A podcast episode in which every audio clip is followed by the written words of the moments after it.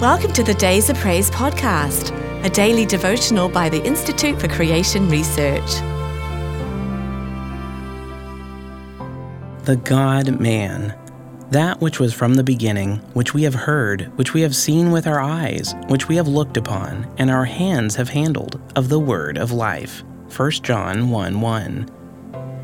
It has been said quite cogently that John's gospel assumes the humanity and undertakes to prove the deity of Jesus Christ, whereas John's first epistle assumes his deity and then seeks to prove his humanity. The Lord Jesus Christ was both fully God and perfect man. John, in his gospel, says, These are written that you might believe that Jesus is the Christ, the Son of God, and that believing you might have life through his name. In his epistle, he says, Every spirit that confesses that Jesus Christ is come in the flesh is of God, and every spirit that confesses not that Jesus Christ is come in the flesh is not of God. His deity had been fully demonstrated by his mighty miracles and by his bodily resurrection.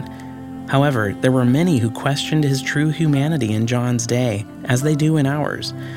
Even today, many cultists, as well as liberals, try to make a distinction between the man, Jesus of Nazareth, whose absolute deity they reject, and the Christ, an ideal spirit or idea of some sort, who is not actually a living being, but who may come upon or indwell certain people at times.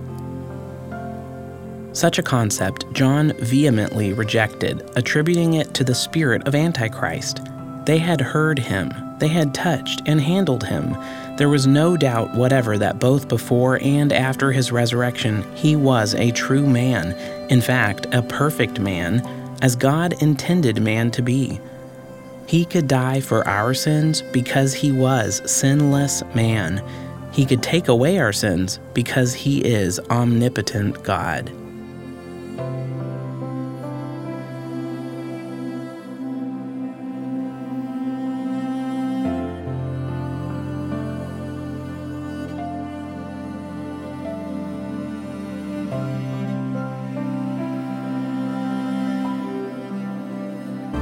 If you've enjoyed today's devotional, be sure to subscribe wherever you listen to podcasts and please rate and review so more listeners can find us. To support ICR's ministry, visit icr.org forward slash donate. Your gift of any amount helps us reach others with biblical truth and encouragement.